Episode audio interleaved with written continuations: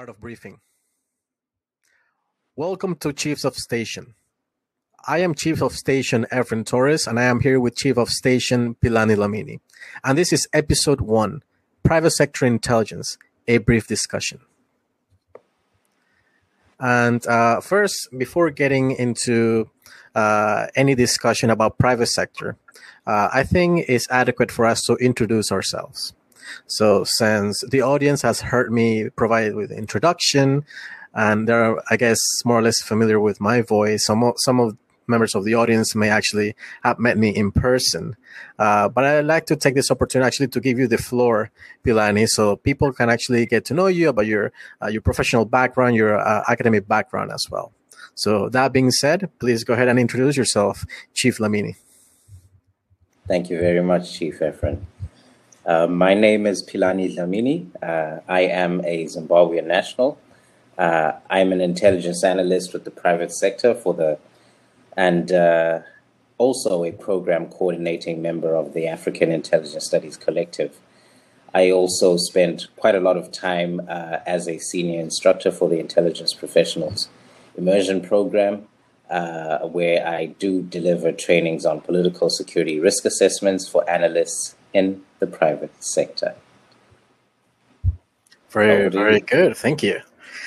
Yeah, and uh, to those of you that are are not familiar with uh, who I am, uh, I am a private sector intelligence professional.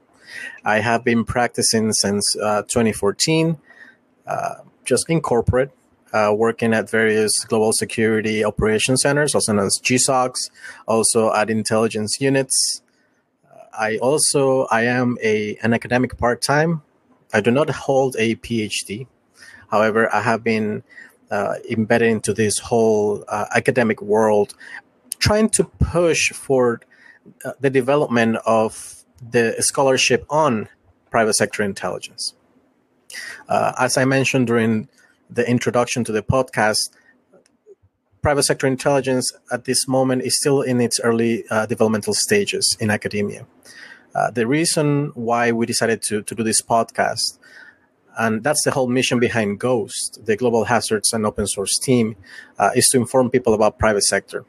Uh, I remember when I started working uh, in intelligence and I will go to these academic conferences like ISA, people will often, well, the intelligence crew intelligence studies crew will disregard me because they will think that I was doing competitive intelligence or business intelligence, right? Uh, and that was not true. And I remember actually the first time that we got, we got accepted into ISA with a panel on private sector, we ended up being pushed to a Saturday at the very time slot in the very in the farthest room in a separate hotel, not even in the main venue. Uh, but we have we have come a long way. Uh, I mean, that being said, yes. So I have experience working in corporate in, in within the intelligence context, uh, investigations, tactical intelligence, strategic intelligence, social media uh, in, intelligence investigations, um, uh, you name it, right? Uh, uh, I've also been involved with with sanctions work and topics of, related to corruption and fraud. It's a it's it's a very big field, and people actually don't know it exists. And it, this is what we're trying to do here. We're trying to inform people. Uh, but in any case, so what we want to do right now is to to get into topic a little bit, right? So, but uh, to those of you that are not very familiar with GHOST, the Global Hazards and Open Source team, uh, and this is a, an initiative that started when I was the editor in chief for the Journal of European and American Intelligence Studies. It was the apprenticeship that was offered by, by GS. And this apprenticeship uh, focuses on training people on how to operate as an intelligence analyst or a watch officer at a GSOC. So we teach them, uh, we mentor them, uh, teach them how to write choice of words, we push them to to be critical thinkers. That is extremely important. We also uh, we, we teach them through through failure. Failure for me is, is is a very important aspect of my training because if you are working in an intelligence setting I will say 98% of the time, it's to be okay. But then that 2% of the time, that's when something blows up anywhere in the world. And you're going to have presence. You're going to have either people, you're going to have facilities, maybe you have a joint venture, uh, some sort of uh, infrastructure that is attached to the company, what have you. And then when everything goes belly up, you're going to have to be on your A game. There is no time to think, it's just time to act, right? And a lot of people freeze and a lot of people fail. So through us teaching via different failures, this encourages the students to actually realize what they did wrong. We're not here to give students a gold star every time they fail. We're here to give them a reality check. This is what's going to happen if you don't react uh, uh, within the established time frame for escalations. People could die. People could get hurt. Something worse. Maybe operations would be impacted. And so that is basically the essence of Ghost. Where we get students or early career professionals that are not really that marketable, right? So we've also identified a big gap with most academic institutions where, yes, they, they give us the fundamentals. They, they teach us the theory, the concepts, the history. But when it comes to hands-on training, it's very lacking.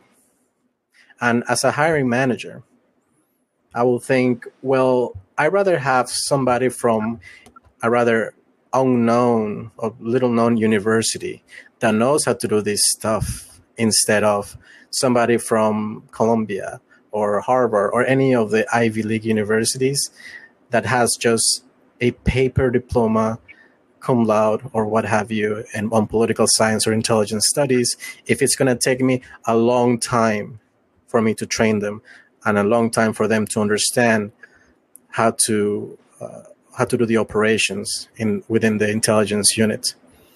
Uh, so that's a big gap, and uh, this is what we're trying to fill. So, what what what are your thoughts, Phil? You have been involved with uh, with Ghost since its its inception, uh, especially uh, uh, you know the fine tuning of the intelligence professionals immersion program. Yeah, I think um, I, I I think you really have a valid point. You know, when you come in from the angle that you know there's this there's this there's this gap of practical applicability. I think that uh, what can be recognized about universities and all sorts of other more broad forms of education is the very fact that you know they contribute a lot to a lot of background knowledge, a lot of, a lot of what we call subject matter expertise at, of varying levels. However, in order to be someone of a much more analytical nature, uh, analyzing contemporary happenings, you know, and it's that part contemporary, something that's happening in the there and the now. And um, I think that part of what Ghost has always been doing from the beginning. Yes, you are you are saying that I've been fine tuning, but actually, it's been woven in since the very start this sort of simulation focused aspect of it. And I think that, you know, um, always actively trying to create this very realistic environment for um, someone to be immersed in is part of the reason why we've called it the Intelligence Professionals Immersion Program. So I also think that um, the most important gap which is being filled is that prior to you actually being exposed to the environment, do you have any opportunity to even get a taste of what it could be like? It doesn't mean that it's conclusively showing you that this is what you should expect, but at best to be surrounded by professionals who have been exposed in in in varying sort of capacities, bringing all of that to you and making it really applicable makes you much much, much, much, much more prepared than, say, a fresh graduate would be trying to do some on on on on site training um, as soon as they enter the workforce. Right, and I think that it, it, it's a very important thing to mention. While uh, this training is it's very comprehensive, by no means do we uh, it, by no means this is a one size fits all uh, intelligence units in private sectors uh, they, they, they operate differently. Some maybe because of the industry threats vary from industry to industry. Also, you ha- you have to take into consideration the organizational aspect to it. Uh, so definitely, it, there are not two drops of water, uh, but at least the very fundamentals on, on how to react, uh, how to think critically, how to write. That is probably the, that is one of the challenges when teaching students, and I think you can relate to that because you and I uh, grade uh, the different assessments that we give to the students. And we do see a drastic improvement from the very first assignment to the very last uh, team project. It's like day and night. It's it's 180 right there. Uh, you can even compare it. And a lot of people, a lot of students, they come with their own biases. They don't realize it. They think that, well, because they did a degree in international relations or politics, or they did an internship oh, somewhere, I know, I know better right? Uh, then they realize that this is a very different type of training, right? Uh, it, a lot of people may say that there is little sympathy for the participants, uh, but I, am I'm also I'm, I'm, I'm very honest when I, I interview the participants and I tell them you're going to get a taste of private sector. You're going to get a taste of what is it to do, uh, how is it to to do a threat assessment, a risk assessment, a travel security assessment, a crime assessment? Uh, how are you going to write uh, different in, uh, in, internal intelligence reports? Or maybe uh, you will need to monitor, I don't know, uh, animal rights activists enough that since you work in a fictitious pharmaceutical company, right? It, it's very interesting, but I'm also very honest that as the weeks go by, the hill just gets keeps getting steeper and steeper, and it's a very very uh, long way up to the top. Not everybody graduates, right?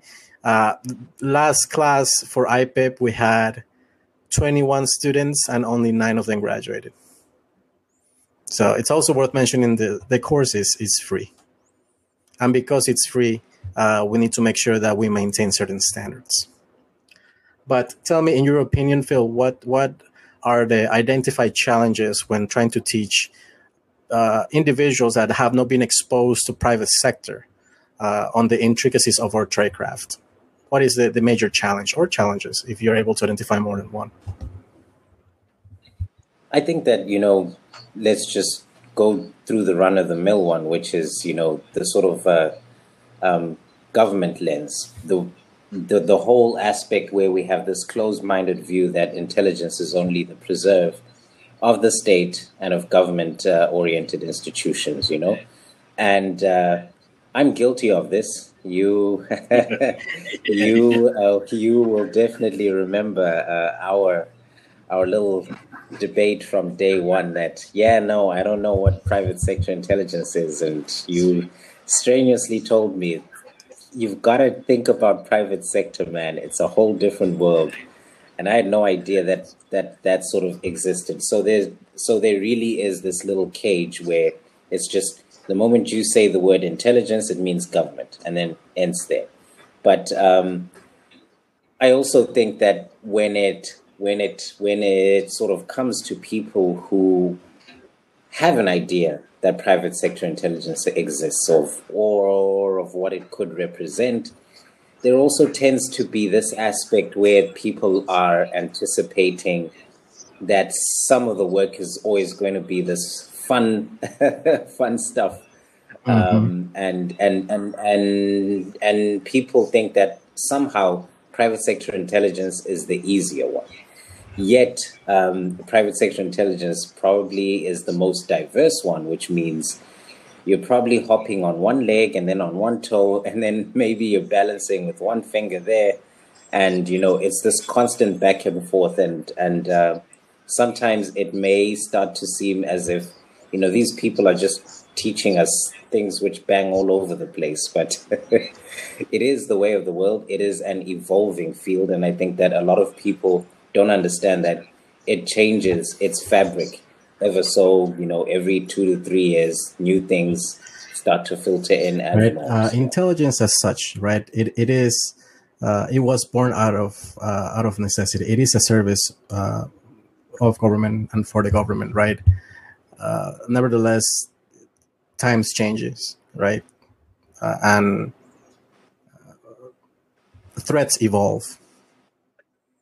And at one point, also companies, you know, now, now companies are doing business on a global scale, which means they're they're connected they have operations everywhere in the world and it makes it it makes it very very hard for them to to be to remain without any impact to various world events and this is why they need to establish these different intelligence units in the private sector but one one of the main challenges that I encounter when I started to push this within academia was the definition of private sector.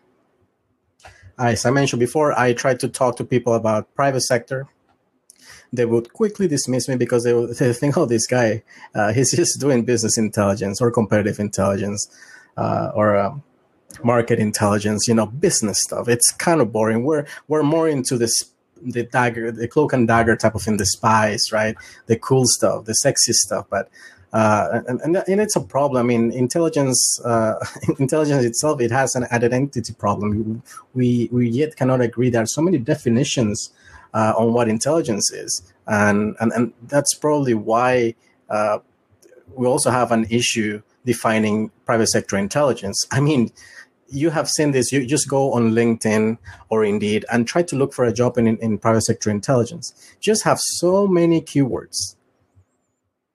Right? You can you, you can input. I believe at one point uh, I was trying to come out with different keywords. Uh, I was trying. We were trying to help the the kids in, uh, in at IPIP trying to look for jobs, and we came up with like 32 keywords. So 32 different ways in which you could phrase a single job for an intelligence analyst in the private sector. Right? Could be watch officer, could be junior intelligence analyst, could be a GSOC officer. It could be a social media intelligence analyst, right? A crisis management analyst, security intelligence analyst, a security analyst, right? There's just some a threat intelligence analyst, just so many different ways that people try to advertise intelligence in the private sector, but they have actually they have not taken the time to properly define what private sector intelligence is, and that's fine because it's not their job, right? Their job is is to be practitioners. But as uh, as an individual, I'm talking about myself now that I that have I have an interest in these different academic topics, right? And I did write um, a few years back uh, that uh, that article for the journal, uh, "Welcoming the New Age of Intelligence," in which I pretty much introduced this notion of private sector intelligence, which is not new. It was more like a, a reintroduction of the topic to remind people that, hey, this actually exists, right? And I think you, you, I mean, you have read it. You had to read it for class. right? But uh, anyways, uh, for for uh, for the audience uh, listening to us, um, I, I define private sector intelligence, and just a caveat is this is by no means the ultimate definition of private sector intelligence or the most comprehensive. It is at the time or when I was writing this back in 2017, it was something uh, that really represented what I was doing in terms of operations and analysis and my areas of responsibility. So I defined it as a practice, uh, the process of collecting, analyzing, and disseminating actionable, strategic, and tactical information obtained through open source intelligence, social media intelligence, and uh, human intelligence sources on possible hostile actors uh, or hazardous worldwide events, which may represent a direct physical or reputational risk or threat to a company's operations and assets. Right? Yep. Well, um, you know, uh, taking it from there, you know, in the sense that some of these definitions and the way that they can sometimes be seen. Um, I also think that the fact that there's so many names and that to find a job, it's not like there's just like a few keywords that you would use. There's up to 32. And uh, there are more than example, that. There are more than that. and so, you know, um, to say that you are an intelligence analyst, um, in a sense, um, when you are outside of um, most of the US or the UK or most of Europe, you will find that that sort of definition gets fragmented um, in the sense that people look for different kinds of people to fill those roles because they don't have a way for describing what private sector intelligence is, or they have smaller operations which require certain aspects, and then you have certain people trying to hedge certain things, and then that is, and then and then and then I guess that that's where some of the problem with defining private sector intelligence comes in because of the different kinds of actors that they are. You know, if you're talking from the point of view of a global security operations center, then the function is within itself to have analysis delivered to serve a security management function. However, if you're a company that doesn't have the capacity to do that and to have its own team, you won't be going uh, looking for private sector intelligence analysts. You, you probably can't afford it. You're looking for intelligence vendors, and therefore, the need for the definition for them it falls back. Why? It's because you know they just needed the information for this kind of thing, and etc. etc. And they didn't know who to go to or what it's called. And then you hear them t- telling you that yeah, we need some strategic advisories. Those were some of the terminologies that I ran into when I was first introduced into security risk intelligence kind of jobs, um, especially dealing with hostile sort of environments. And working through the insurance industry, and you start to see the profile of information that you're looking into, especially when you're holding this portfolio for hostile environments, you really, you really, really start to realize that um, it sort of sways and there's and there is this entire spectrum of types of uh, of of of uh, types of experiences. And I will say that for the US, I think that that is where, um, and and I I really really think that the reason why most of the definitions offered about protective security intelligence and private uh, uh, uh, and and private sector intelligence are coming from there. It's also got to do with one the critical mass of the types of entities, you know, uh, uh, um, um, operating at that level and their and their and their sort of and, and their sort of requirements. And of course, we can talk all day about the sort of global, um, you know, about the sort of global sort of comparisons, but uh, that that just sort of takes forever. But that's part of the problem with defining private sector intelligence. But a lot of people would would be picking bits and pieces of what you've set out as a very, very well fleshed out sort of. I think that, and, and I have said this multiple times. Private sector intelligence, even before it, it develops its own um, international worldwide standards, you know, we're talking about professionalization. Um, it lacks, or it doesn't lack, it, it, it is suffering from a crisis of identity, right? So no, nobody can agree on what an intelligence professional is. And, and that's because of the many different functions that we have. We can do crisis management. We can just do investigations. We can do uh, investigations and compliance. We can do strategic, tactical there, there are many ways that you can implement a, an intelligence function into a corporation. But I want to ask you something that it, it really irks me, uh, and it, it, it, I mean, all my respect to those that practice business and competitive intelligence, right? That is just not my cup of tea, right? Uh, but what do you think uh, when somebody uh, uh, confuses what you do for something like that? I think that you know it's yeah this one this one um, comes in comes in and is definitely quite quite offensive to be frank in the sense that wow you really lack comprehension for what i say that i'm capable of doing.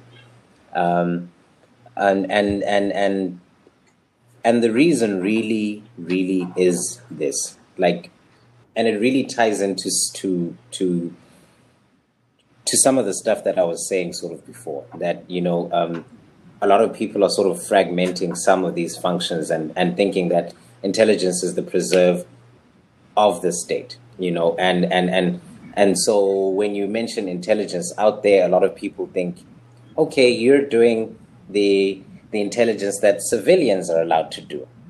That must be the explanation. You're not wearing a uniform you're not looking like you're so um, espionage or James Bondy, you know. you, you're, you're not intelligence material.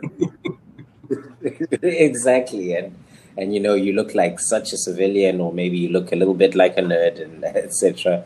But um, and those aren't just stereotypes. I think that part of it really, really, and especially for countries which come from settings which are not exactly as open or, or don't or or just have different systems of government. So where the subject is more sensitive in some places than it is in other places. For example, countries which declassify their their their, their sort of secret archives every now and then is a more um, is a much more open society to uh, throwing the word intelligence around compared to a country which doesn't um, disclose or declassify any of its documents. And I think it's just that that sort of deeper culture that sort of contributes to that.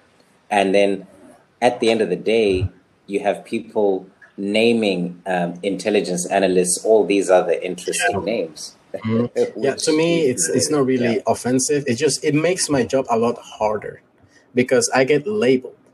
I get labeled uh, as, as, something that I'm not, and something actually that I I, I, I don't have any knowledge on. I'm sure uh, uh if I study business or competitive, I'll get proficient, but it's not something that I, I, I, I want to do. But people get into this mindset, and mindsets are very hard to change. So that's a challenge. So what I do when I encounter people like that is I tell them, well, first of all, there is a certain type of person, I guess, and, and I don't mean in, in, in a in a stereotypical way. There is a perfect fit for people to work in the private There, there is such a thing as the profile of a successful intelligence analyst. Right. So, um, which type of people work in the private sector industry? Well, number one, uh, people who really haven't had a, a, chance to get into government. Number two, people who work in the government and then retired they chose an early retirement and, and then they, they chose private sector. Now, within the analyst workforce, we're looking at people who have critical thinking. For some reason, here in the United States, people think about people regard critical thinking as oh, it's just it, it's not important, right? It's it the term itself has become so unimportant because people use it all the time. You see any job advertisements, they always put critical thinking. But I don't think actually they even understand what it is. Right? And yes, people say you have to think outside of the box. But really, if you want to be an intelligence analyst in the private sector, or even in the public sector, in government, by, as a matter of fact, you need to be able to think outside the box. You got to be very creative. You got to come up with with uh, uh, different solutions that otherwise people who are not critical thinkers will not be able to come up with. Also, people who are very curious. If you're not curious, you're not going to be successful. I've, I've always told my students that a successful intelligence analyst needs to be curious. You need to be a nerd. And that's the bottom line right? You need to you need to love to read to learn. You need to seek out that that knowledge. You need to to enjoy um, hunting information and putting together that puzzle to recreate that uh, that image. If, if you don't have those traits likely you're not going to be successful as an intelligence analyst or as an intelligence professional in the private sector. So to me, that th- those are some of the most important traits that uh, the profile of a successful intelligence analyst should have. And obviously, other things such as you know they need to be able to work independently, be proactive. You never you're never reactive because if you're reactive, that's when people die, man. That's when uh, the company is, impacted by something bad. That's when basically you're not doing your job. You got to be proactive, creative, proactive, critical thinker. Uh, you gotta be ingenious. You gotta you, you gotta come up with ideas. You gotta be a pioneer. Uh, a, a, good intelligence analyst also does not just sits down and and do uh, his or her job. You need to come up. You need to be always on the run for the next best product, even if it doesn't exist within your organization. This is something that I, I, used to do all the time when I was a junior analyst. Always trying to come up with different ways in how I can provide, how I can prove that my, my, my intelligence unit is is of value, right? And that's something extremely valuable within an intelligence analyst. You know that that hunger. What do you think? I think that you know, like when it comes to this conversation about you know uh, what kind of people can really go into it, and you've sort of touched onto it, and of course, I'm now speaking from this perspective of having to train people, and sometimes you and me know that when we're screening people, we'll do the mundane things of looking for certain aptitudes, you know. Um, but it doesn't mean that it can't be learned. But it also means that people who are forcing curiosity, it's most likely not going to end well because it's going to inspire a very lazy sort of approach to everything. But I, I definitely do support your um, your uh, view, especially regarding curiosity. But I would probably sort of um, sort of focus on something else, which I which I'm always stressing as having a global outlook. People who seek to understand things which exist outside of their immediate reality. And that's something that's so important. It's very, uh, uh, um, very easy to put yourself in a container, which is your region or your country, and be like, yeah, this is where the world ends. Those other countries are nice. They're just for holidays. they don't really have much going on there. But one of the most difficult things, which when we've been training people, we've been finding is pushing mm-hmm. them beyond their comfort zone to look at places they and to and to and to think about people's behavior in those places, likelihood of certain things. And for you to have foresight about something that you've never experienced physically, you've never even visited there, but somehow you have to truncate that information, comprehend, and then make it have significance and meaning and not just meaning in the sense that oh that's nice to know but actually be the first line of defense. And um, you know uh, it's, it's, it's people people really really really think that this is something that is a huge undertaking. But and uh, most recently amongst some colleagues i was really asked that you know what do you think made you the best analyst? One of the colleagues was like I was an English literature student, so I've read a lot of books, etc., etc., etc., and that's where my uh, and that's why I'm, and that's where my analytical brain comes from. And I was like, okay, that's very interesting. I just so happened to have some uh, a a a grandfather who was very very enthusiastic about about news. Every morning, every evening, he would flip through eight different news channels from different corners, even Chinese news. So you can imagine on Saturday morning from 6 until 10 a.m., he's watching news, and I'm sitting there, we have breakfast, and he's asking me and wow. talking to me about these questions. If you if you grow up like that for 10 years, it becomes a habit. Now I go out there and look for what did Franz van Katz say? Oh, and then on Al Jazeera, did they have a different view? Uh-huh. That was my brain by age 19. So, as to what invokes that curiosity, you know, those are the kinds of things. And that's why I keep on saying the whole global outlook. So someone who's willing to think beyond their and that is extremely reality. important. I I have worked in teams where unfortunately some of some of uh, my my fellow analysts before I I even got there they, they lack this uh, this global perspective this uh, this uh, uh, multicultural approach right so they, they they were doing the the bare minimum just reporting uh, on any uh, given threats, but they wouldn't really understand what the root causes are. And I, once I got there, and obviously I, I have a lot of ex- experience living in in Latin America, as you can tell by my accent. Uh, I understood uh, the context, right? Why certain things are happening. If you understand why certain things are happening, say uh, social unrest is huge in the Americas, right?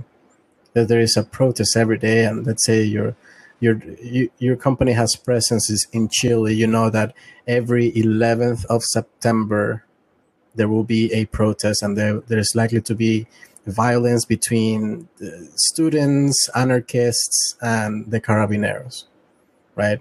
It is cultural, stemming from yeah. uh, Augusto Pinochet's regime and the student opposition. Right. That was the first September 11th in the world, 1973, when Allende was ousted. But they don't understand that. They just report. And to me, having that cultural context is extremely important when becoming or when trying to become a subject matter expert. And if you're not, it's still very important because it's going to allow you to draw trends at one point right? If you don't have that, then you're yep. basically just copying and pasting. You need to have a lot of critical thinking.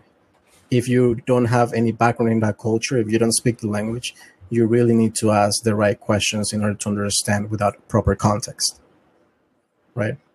But so another another thing that I get usually when when I I I talk to people about private sector is, well, do you need prior experience in government to join private sector. And be, believe it or not, a, a lot of people actually thought that that was a pre-requirement. It's not the case.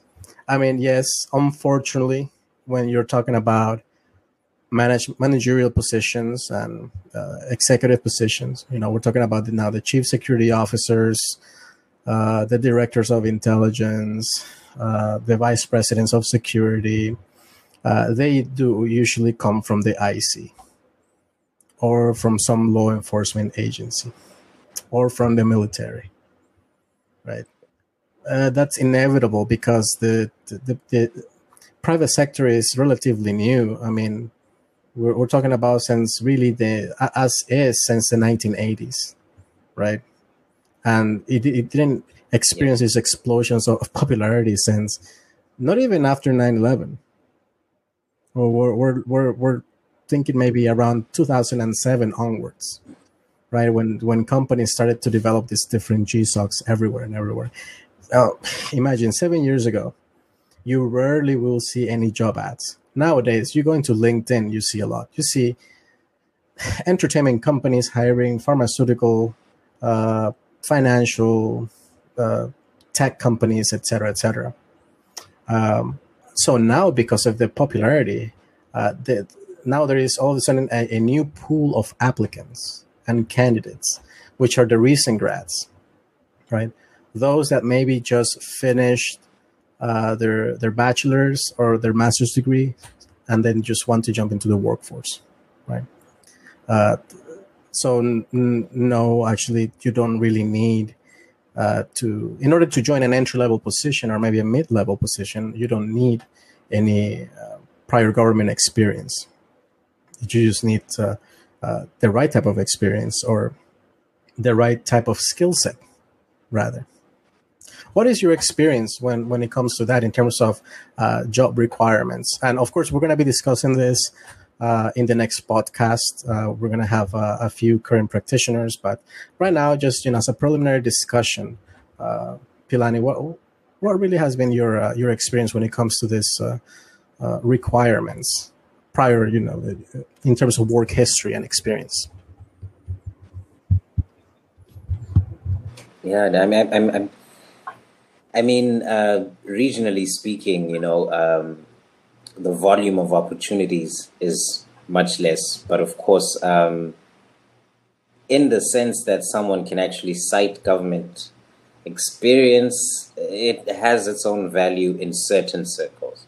For example, um, some Intel analyst roles, which have to do, like I was telling you, with hostile environments, sometimes those jobs sort of those those like sort of job sort of requirements. Sometimes you might have had to have worked for an NGO within an within a hostile environment. Maybe you were a UN analyst, more more than likely, or maybe you were a government analyst, and that might be the threshold for that sort of thing. But then for the more sort of you know uh, uh um, for for certain different grades of you know clientele, there sometimes is different sort of requirements. Some of them, like I said, they just mix up someone who can blend political insight with economic insight because they don't have that methodology that what they're looking for mm-hmm. is an intelligence analyst who can advise in this sort of capacity. So, in terms of job requirements, I've looked at a field which is pretty much swaying.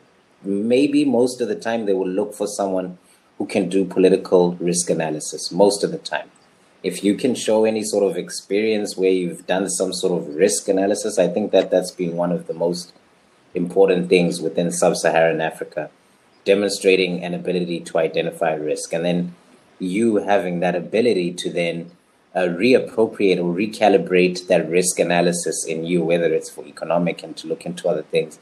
That's not a surefire strategy. So, which gives advantage to those who've perhaps worked in the United Nations Joint Mission Analysis Center and those who, who, who are coming directly out of government roles. It's not fair, but um, when you have a place where the word intelligence yep. is sensitive, you're very, very bound to get that sort of same sort of reaction and not enough training programs. Now, let, us discuss a little bit about the nature of the job. So I want to I want to talk about the nature of the job and maybe uh, a description of what a regular day. I mean, if you if we can call it even that, right? Uh, everybody that is listening uh, into this podcast right now, that is uh, a current private sector intelligence practitioner, uh, knows that there is no such thing as a regular day. And, uh, one day you could be writing short reports, incident advisories, as, as I have called them in the past, on planned protests, anti-government protests in Latin America, and the next I'll be drafting a, a, a report because there was a bomb going off somewhere in Jakarta, right? And uh, it's it really you don't have uh, a sense of normalcy at times. Uh, it, it is a very exciting environment to work on. But I want to ask you from, from the African perspective, right? And your exposure to the field, uh, what is in terms what is the nature of the job for you like? And what does a regular day look like?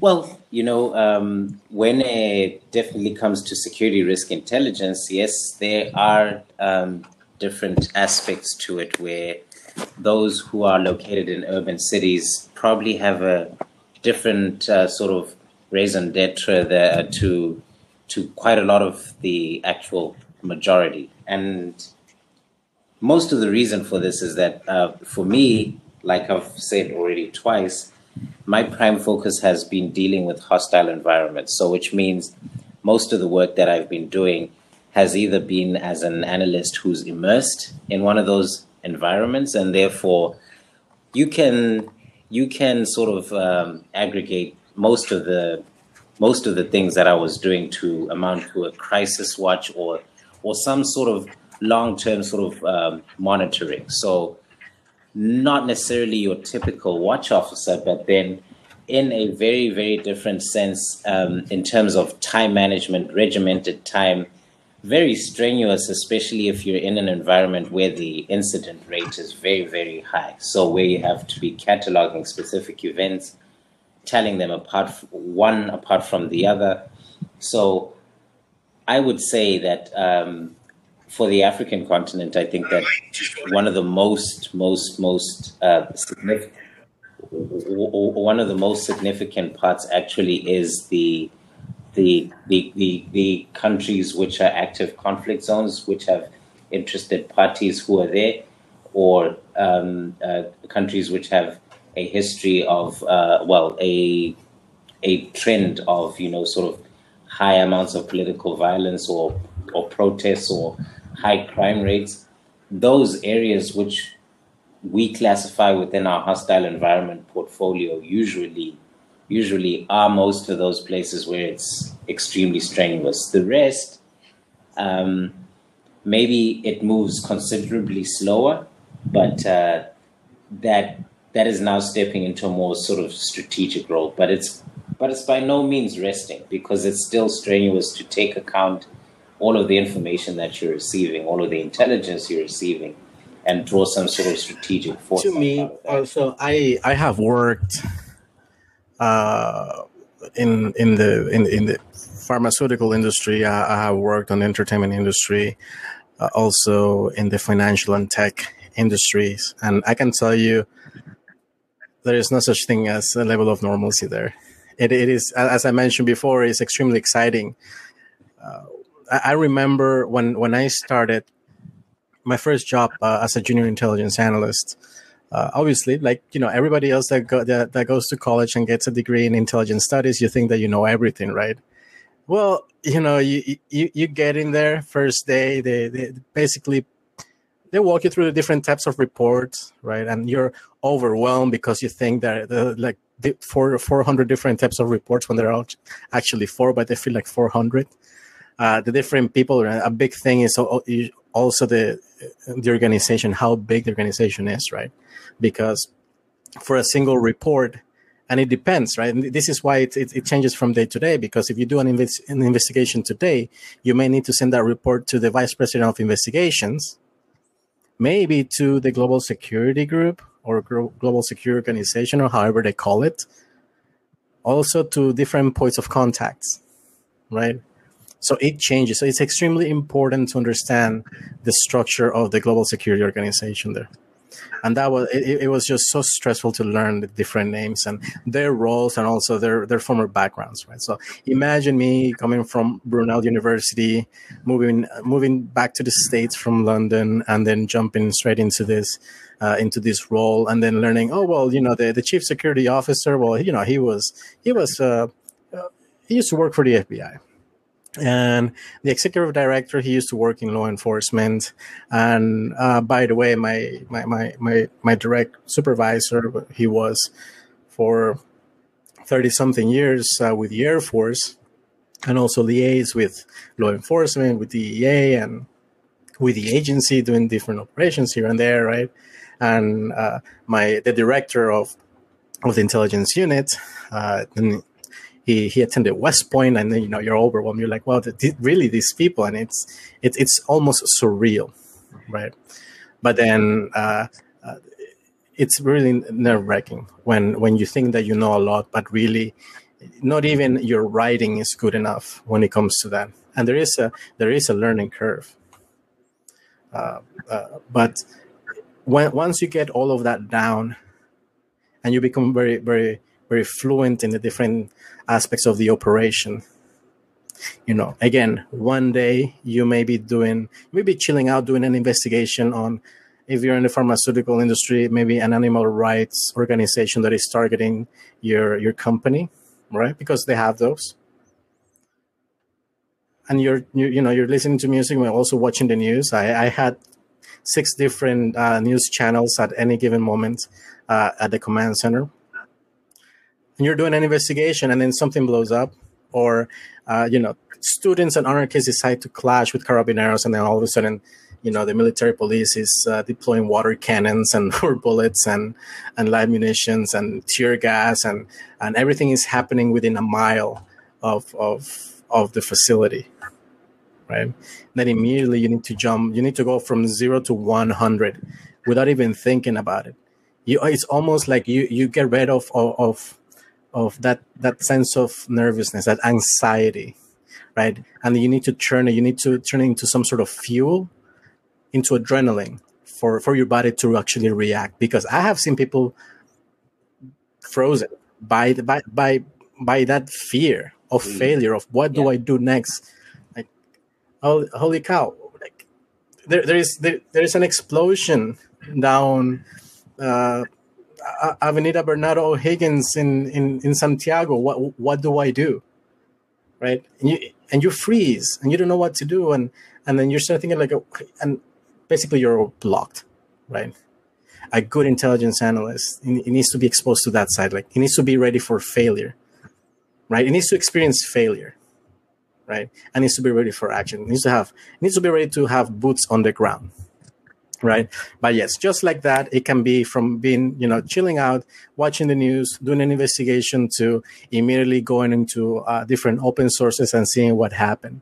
And then within a matter of 10 minutes you got to get that research done that report done got to talk to your supervisor maybe to the director of intelligence you got to escalate to the in-country manager to the facilities manager you got to make sure you account for the safety of travelers if you have any travelers out there right? And then you need to send that report already read and uh, and corrected by the senior intelligence analyst to the global uh, global security uh, organization, right? And then everything resets back to normal, and then you you you, you obviously you monitor the the developments of that explosion in uh, Avenida Bernardo O'Higgins in Santiago, but then you continue to to to watch the news and to do your your investigation, right? Until somebody else you know taps on your shoulder and says hey Efren, why should I need a crime assessment? Or we need a travel security. Yeah or you know some executive director just decided that he needs to go i don't know to mexico and he just need a travel security assessment. He's leaving in four hours. Yeah okay. Get that information in four hours because you also need to request that information from the vendors. And then also incorporate your own research. Man it's it's tough you know, you know, um, just thinking about the way that we've been discussing, you know, what it what it takes, you know, what's the nature of the job, what does a regular day look like, and we're talking really here about a lot of professionals. So, I guess now it's my opportunity to pick your brain about what you think about some of the myths about analysts that we have out here. All right. So th- this is one of the topics that really um, uh, I, I, always end up uh, discussing with, uh, with with like-minded people. For example, with uh, the first time at ISA that I, I met Maria Robson, and she's also um, an academic counterpart that works on uh, private sector intelligence topics. We discussed that, right? And also, um, intelligence professionals from from the entertainment industry right? We have this sort of like stereotype. For those that more or less understand what we do they immediately label us as oh you must be a spy. So are you like the James Bond type? So I used to get that a lot when I actually even be, even before I became a practitioner, when I, when I was studying uh, at Aberystwyth University, and yeah, no, they will. They, they, they will ask me. So, what are you studying? They'll be, oh, I'm studying international relations. Uh, I'm studying English, literature, whatever. What are you studying, Efren? Oh, I'm studying intelligence. Intelligence, like artificial intelligence. Well, no, like you know, intelligence as in a, in an intelligence service, like SIS, for example, or or, or the CIA, right? Oh, so you mean you're gonna be like James Bond? But I get the same the same reaction when when I when I discuss private sector, right? But but the difference is that people are more inclined to believe yeah. that maybe you you must be some sort of mercenary, and then images of like Blackwater come to mind, right? Right, private security, private military companies, right? Defense contractors, and people think. Uh, uh, Booz Allen Hamilton and this whole thing with Edward Snowden, right? So there, there is a, a, an issue there. Uh, uh this is a big stereotype, even by the press. So there is one of the the earliest uh, reports on private sector intelligence was um, published by Wired uh, back in 2007, and it's called Mickey Mouse Hearts Spies, right? And I particularly I do not like this because it's it's very misleading, right?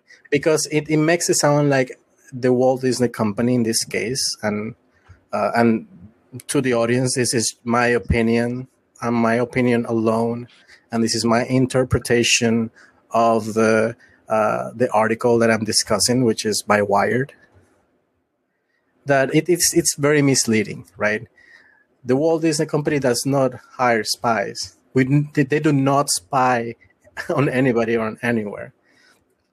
So because of of of things like this, people have this this very negative. It's a negative misunderstanding of what we do, right? We simply we what we do, and you know this, and I've seen over maybe oversimplified into this concept of the duty of care. We we seek to monitor and protect yeah. uh, a company's staff, right? People people's lives always come first. This is what I was taught by my mentor from the pharmaceutical and also by the director of intelligence, by Andy by Lawrence. I was taught people first, then facilities, and then brand and reputation. Right? You can never replace a human's life. You may be able to repair, you may be able to go into business continuity and crisis management mode and continue to work remotely if uh, your facilities are impacted and then you always have some sort of strategic uh, plan to to recover from a, a, bad decision that may lead to uh, a negative reputation right? So that's that's to me that's the way i see it in terms of priorities. That is our job. Our job is not to spy. So this thing that we are secret intelligence agencies operating uh, you know all rogue in the corporate domain, it's it's just complete BS. What what are your thoughts about that? I mean, and and this is especially applicable to you because, uh, regionally speaking, uh, th- there is an even more uh, stigma when it comes to private sector in Africa. Yeah, definitely, very much. I mean, if if privately hired spies could exist as openly as we do, then we'll, we'll be, you know, every country will be a failed state. I think that precisely. So I think that it's it's it's far from the truth when you see, uh, you know, you, you know, when you see people like us out here talking about it, learning the, the whole trade craft, etc., etc. Most of the time, um, sub-Saharan Africa, maybe yeah, but not just sub-Saharan Africa, I can say all of Africa, I think, uh, sort of experiences this in some shade. Um, I think that the biggest thing here is that um, the intelligence function is not something that is, you know, uh, sort of having most in, most sort of instruments of oversight. So already it's a murkier sort of domain um, than any other sort of function that you will ever find. And like I was saying earlier, the sensitivity just around the mere word means that every time that you demonstrate this capacity to, you know, um, excavate pieces of information and piece them together into a product, into an intelligence product. That ability to have that kind of foresight and those kind of skills, whether it's open source, whether it's knowing where to look, whether it's knowing who to who who to sort of approach for certain types of information, no matter how you're piecing it together. Um, there definitely was a very very bad tag that um, that whole primacy of government uh, sort of operatives retiring and leaving and then being hired by private companies um, made a lot of governments very, very agitated to the extent where we have this terminology which, you know, um, very much so. Lauren Hutton made a reference to it, and uh, there was a, there was a South African minister uh, who made a reference to it. A real problem of spies for hire. These were government operatives. It was their first inception into private sector roles in that sort of sense. Private sector roles, which are not uh, sort of PMCs or what, what, what, but real private sector roles. That people thought that these people are out there doing economic espionage yeah. because they work for Barclays. uh, you know, uh, people people thinking that oh, because they work for this mining consortium, you know, maybe they're trying to you know undercut some of the other competitors.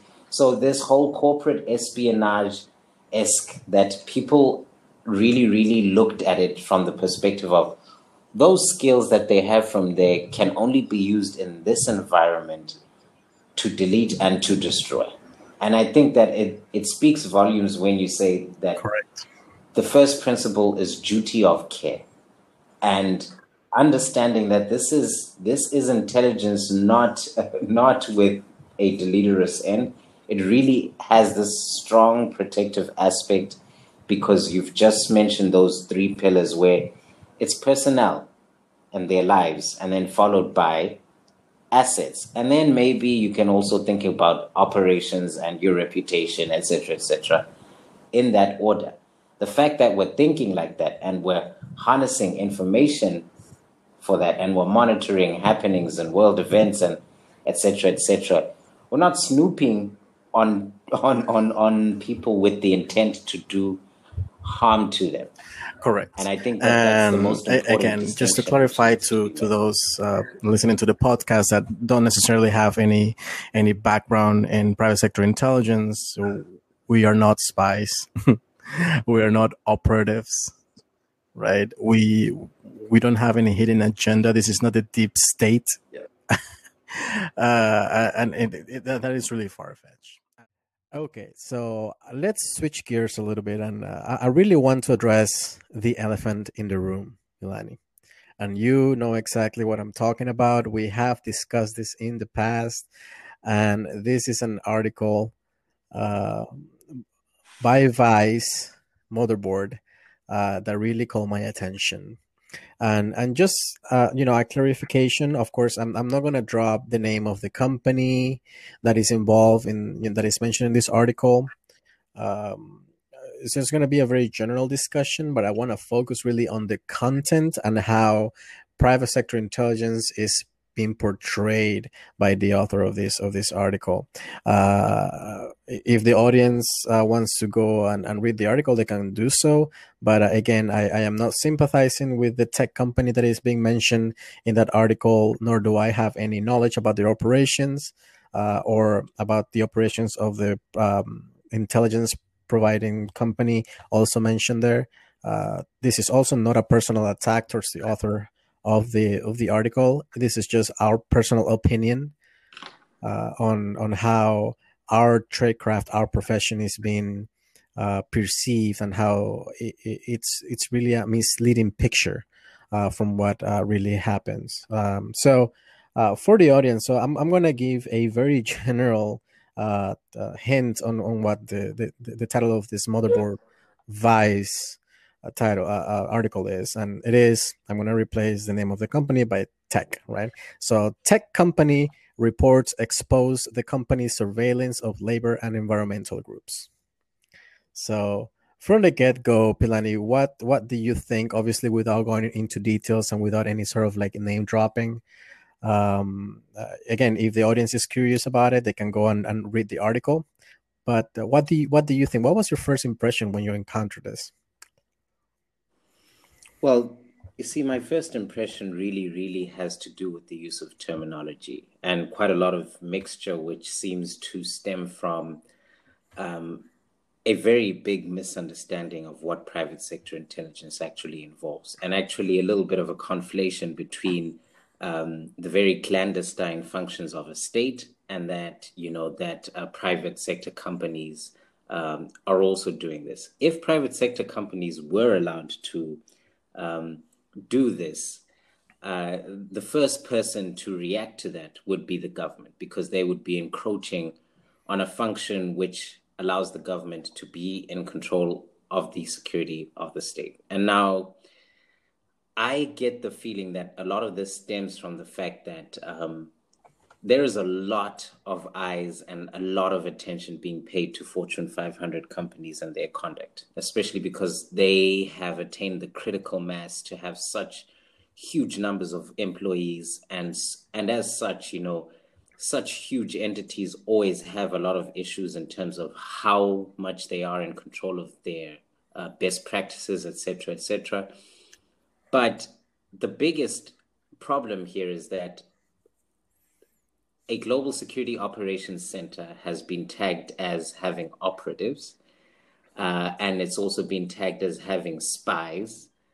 Um, and from this angle, um, as a private sector intelligence analyst, I know that I'm not an operative. That is the first thing. I know that I, I am an enhanced researcher, if you want to use some more terminology yeah. to really put it into perspective. I'm a researcher who has an intention to protect something. And you know, this this really goes back to something that you and me have talked about, which is the duty of care.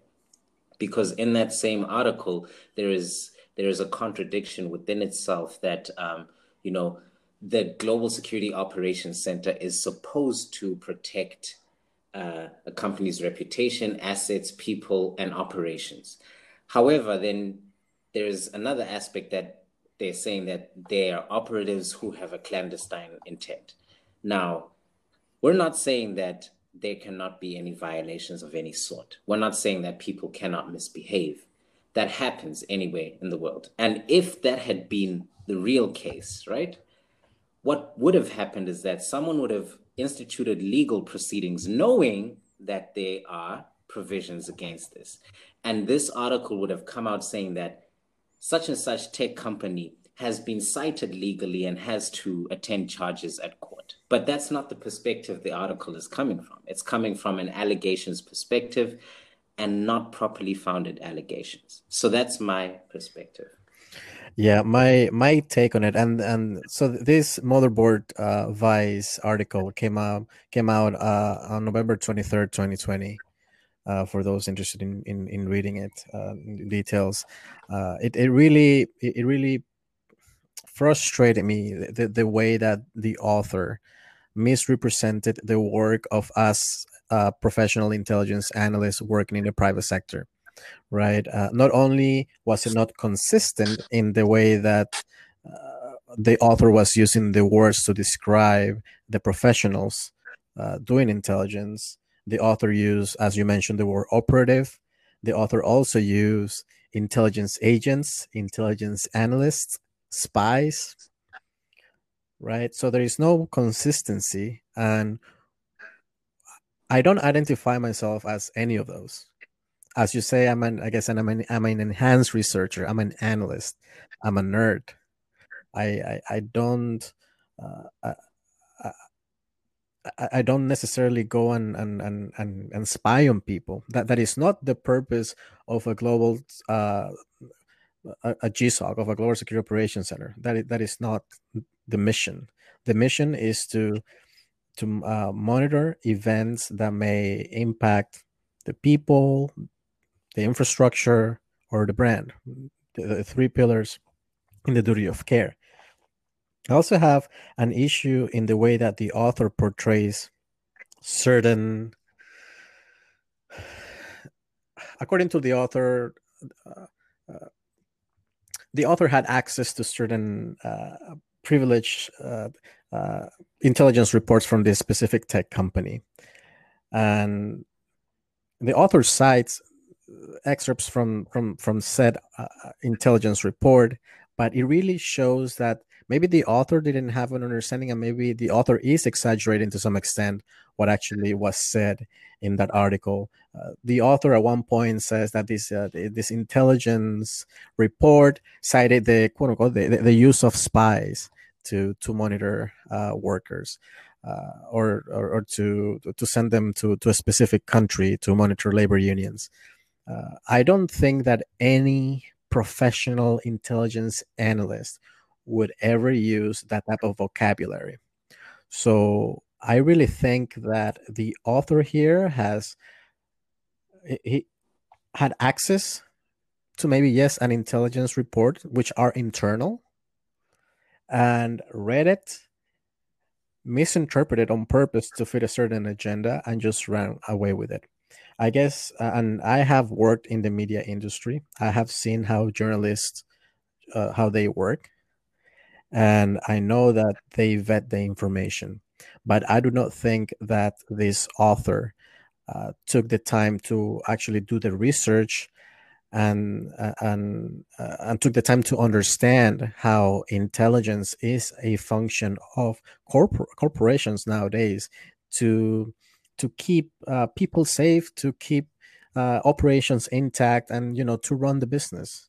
Uh, unfortunately, we will now live in, in, in a global in, in a more connected world, uh, and with that, more opportunities, business are expanding, and because of the volatility of threats uh, we can companies cannot solely rely on governments. You know they also need their own in-house intelligence machinery but i don't think that the author uh, took the time to understand the why behind uh, th- these allegations right?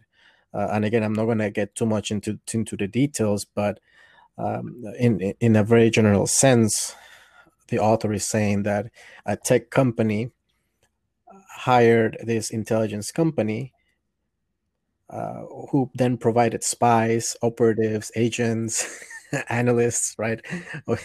Four in one uh, to spy. It's not the case. I mean, n- no intel, uh, no intelligence provider out there, whether you want to call them vendors or private intelligence companies, uh, n- nobody tells them, yeah, you know, I work for X company and I'm a spy. I mean, this is far fetched. I think this is just sense very bad journalism, sensationalism. I, I I don't know what to call it, Phil. It's uh, it's it's something that really uh, really frustrated me because uh, I've been trying to to make people understand about what we do in the private sector, and there you have an article like this by Vice, uh, which really uh, puts us under this this label. And i don't want to be labeled. I want people to understand what we do in in the private sector. I don't want people to misunderstand and and then maybe you know have this negative uh, uh, sort of uh, view about what we do. Well you know um, i think that to also add on to all of that you know is to sort of delve into some things which are a little bit obvious you know. We're living in a digital information era where everybody has become very, very, very, you know, sensitive about um, um, this uh, this aspect of privacy, right? That uh, you know that uh, people are doing A, B, C, D, and E, and speaking from the point of view of knowing how much as uh, private sector intelligence professionals we've had discussions on ethics, heated ones, and where ethical issues have no bounds. But nonetheless, we have discussed these to a full extent, and people institute uh, standards of procedure, you know, like uh, things which can and cannot be done. And as far as I know, a lot of analysts are guided by the fact that we can't account for the full ethical spectrum because it's just so broad and uh, uh, um, endless. However, we can operate according to what legal prescriptions are given to us. This is what you're allowed to do. This is, this is not what you're allowed Correct. to do. First thing is we do not hack.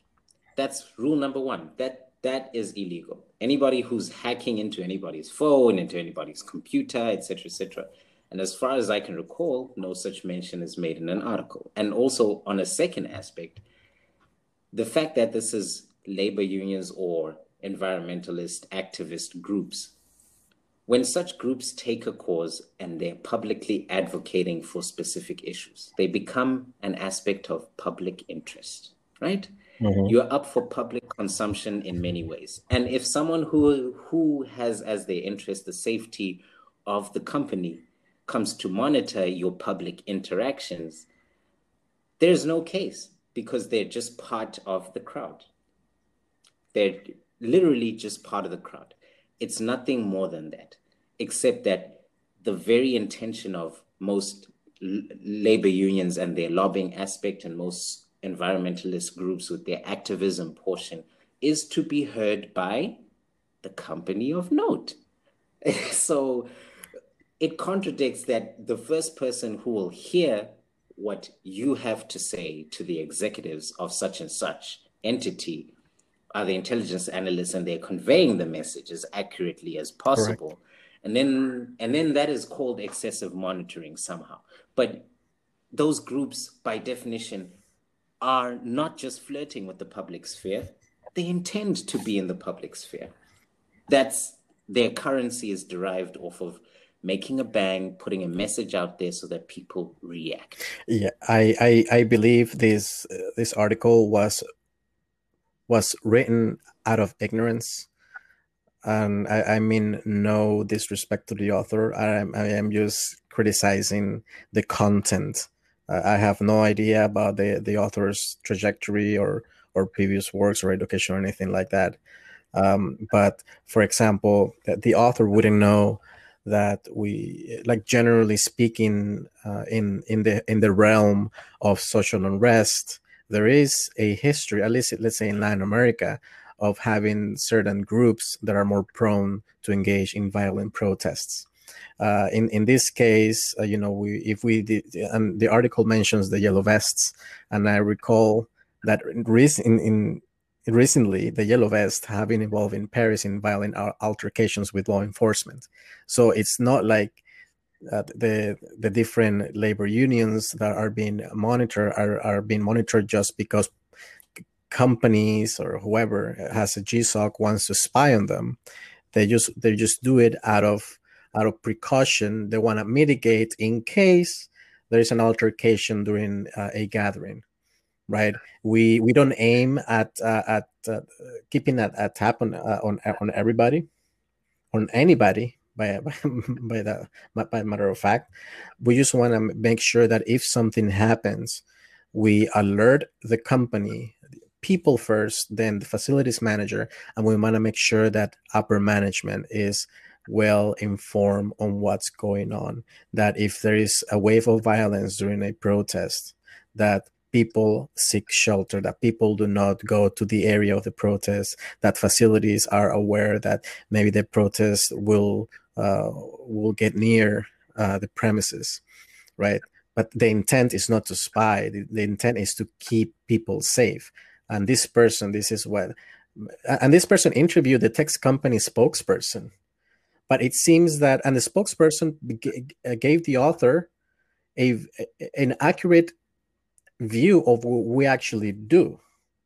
If I mean, if if you read it, the the, the, the spokesperson said, uh, "Yes, at this uh, tech company, we do that to to to protect people, the assets, etc." Right? This is accurate. I mean, everybody listening into this podcast right now that is an intel- a private sector intelligence practitioner knows this, right?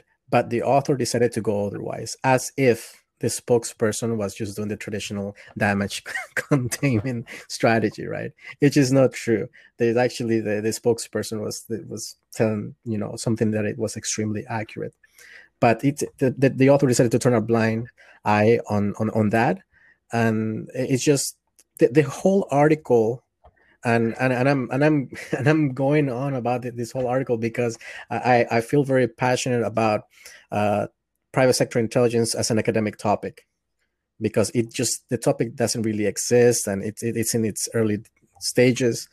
And my, my main point when i started was precisely one of the, the main reasons to um, inform people to educate to let them know that we don't spy and this is really harming the reputation uh, of uh, any current practitioners or future practitioners in private sector.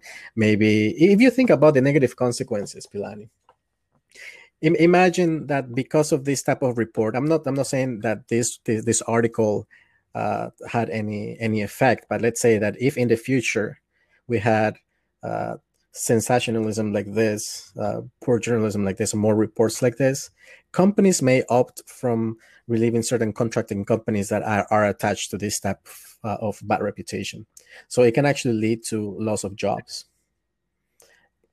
and I, I have seen uh, cases in um, in the recent past where companies have decided to end contracts because something is seen as uh, uh, having a bad reputation. So that. Uh, well, you know, it, it, as an extension of that, you know, it's not only the immediate loss of jobs, but there's some long-term consequences. Because I know, for example, um, that you will probably see if you follow up on my LinkedIn mm-hmm. profile. Mm-hmm. I've never cited myself as an intelligence analyst. I've actually changed the titles of each of my jobs respectively because of the stigma and um, understanding that you know some understanding that private sector intelligence analysts are actually civilians who just have this ability to zone in on information, make it useful to a decision maker in the private sector so that they can execute and keep themselves safe. It really is an extension of the risk management portfolio. That is exactly what it needs to be viewed as an extension of the risk management portfolio, mostly taking into account physical security concerns. That's all that it is. We are the people behind the person who is the security manager, who then institutes instructions for how um, security protocols will be in, will be implemented. If then the security manager then goes into, okay, I want my security guards to take this, this, this action. The analyst is not responsible for the decision that was taken. The analyst got the information which said that this is a situation, a situation report, a sit rep, as we call it. And that's why a lot of the time, a lot of people think that our work is exciting. Correct. Actually, 90% of the time, it's damn boring.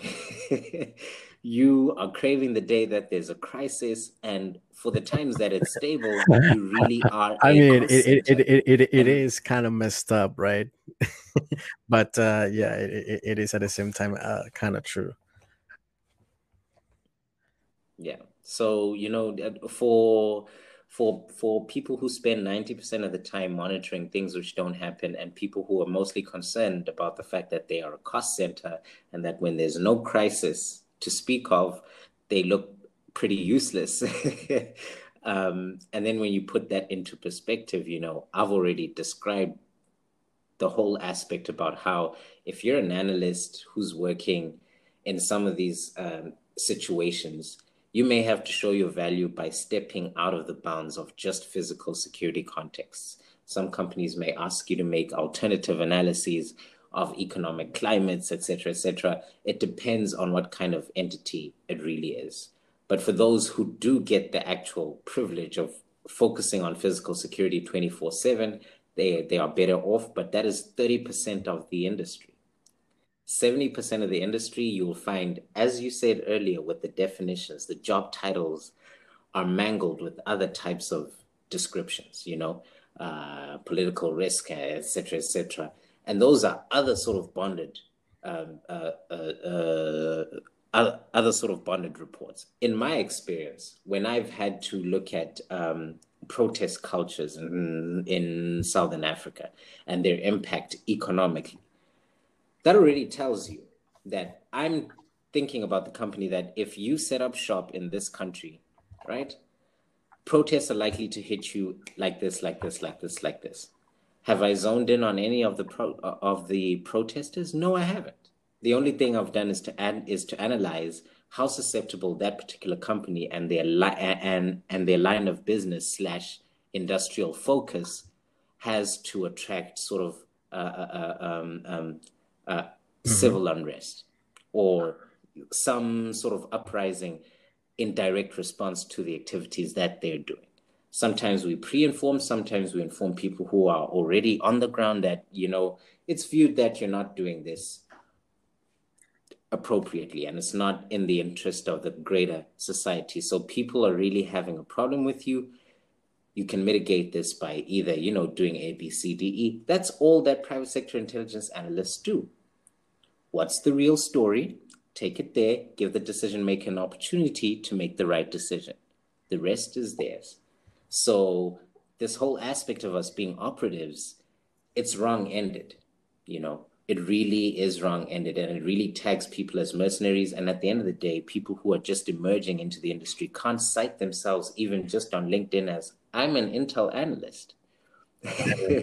because it's going to be viewed as if they're this, uh, you know, cov- uh, uh sort of covert ops uh, uh, type of individual which is far yep and and again so uh, the discussion here is more about the way that the tradecraft is perceived in this article uh, rather than so i'm not taking any any any standpoint and any sort of like posture uh, for this tech company or for this private uh, intelligence company uh, i'm not um, commenting i don't know any about anything about their operations or anything like that i'm merely from uh, an academic point of view how this is inaccurately perceived and conveyed to the audience.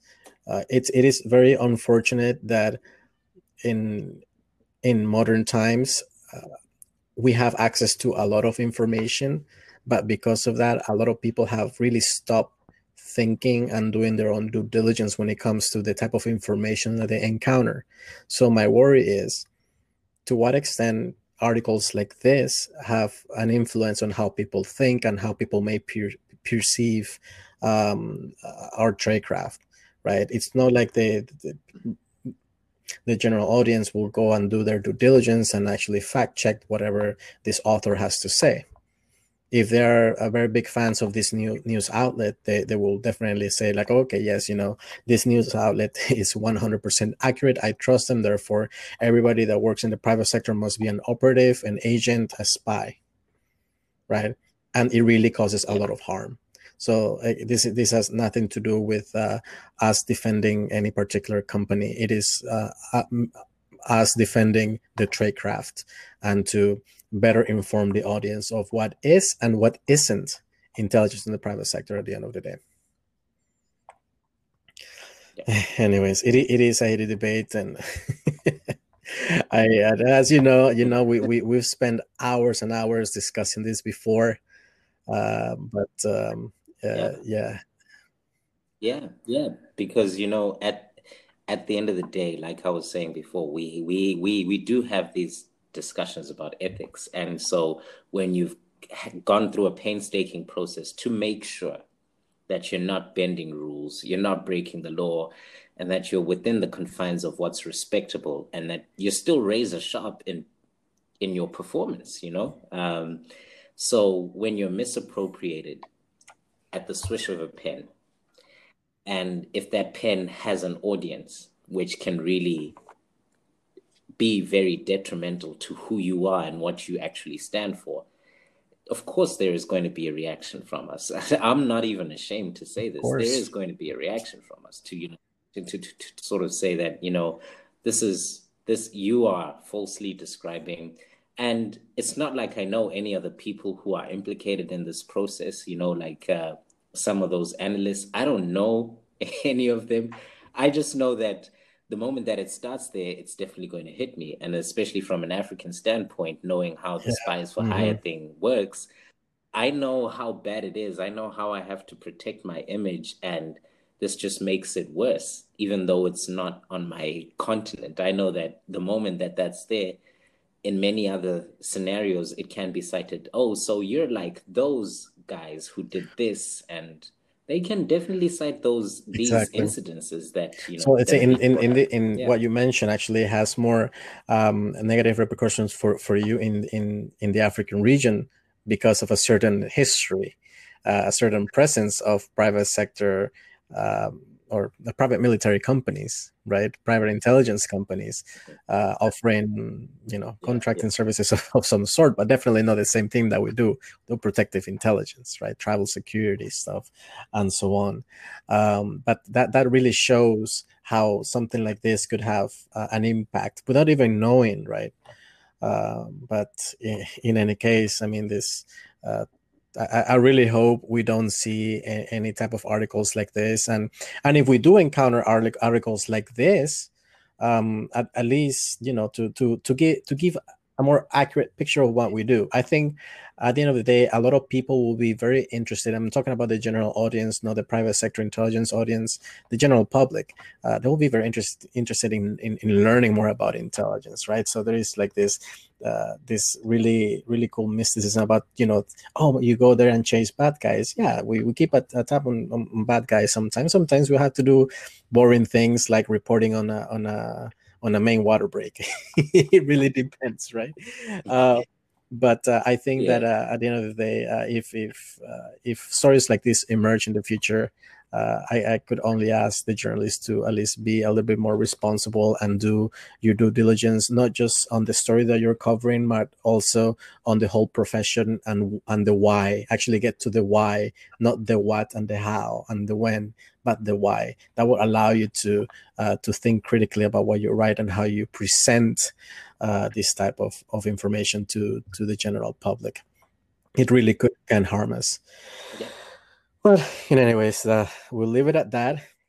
And I think, um, yeah, uh, uh, we can definitely call it a day.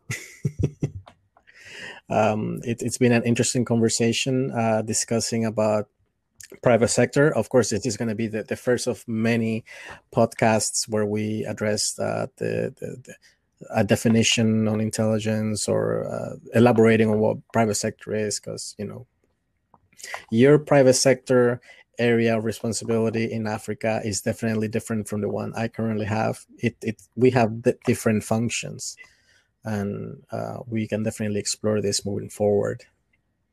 So um, that being said, do you have any uh, concluding thoughts uh, to share with uh, our audience? Well, I think that moving forward, you know, there's just um, there's there is there is really a very much growing environment in the way that uh, uh, in the way that the private sector is evolving in the age of globalization.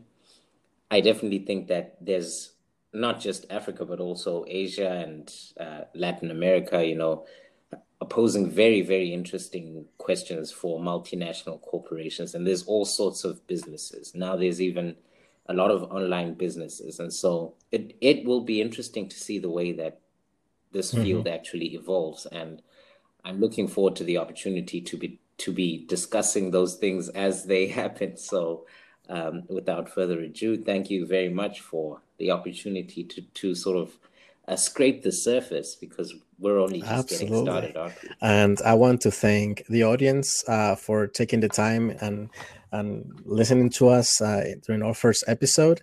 Uh, this is your chief of station, Efren Torres, from somewhere in the jungles of South America. um, it's been a pleasure. I'll we'll we'll meet again uh, during our next episode. End of briefing.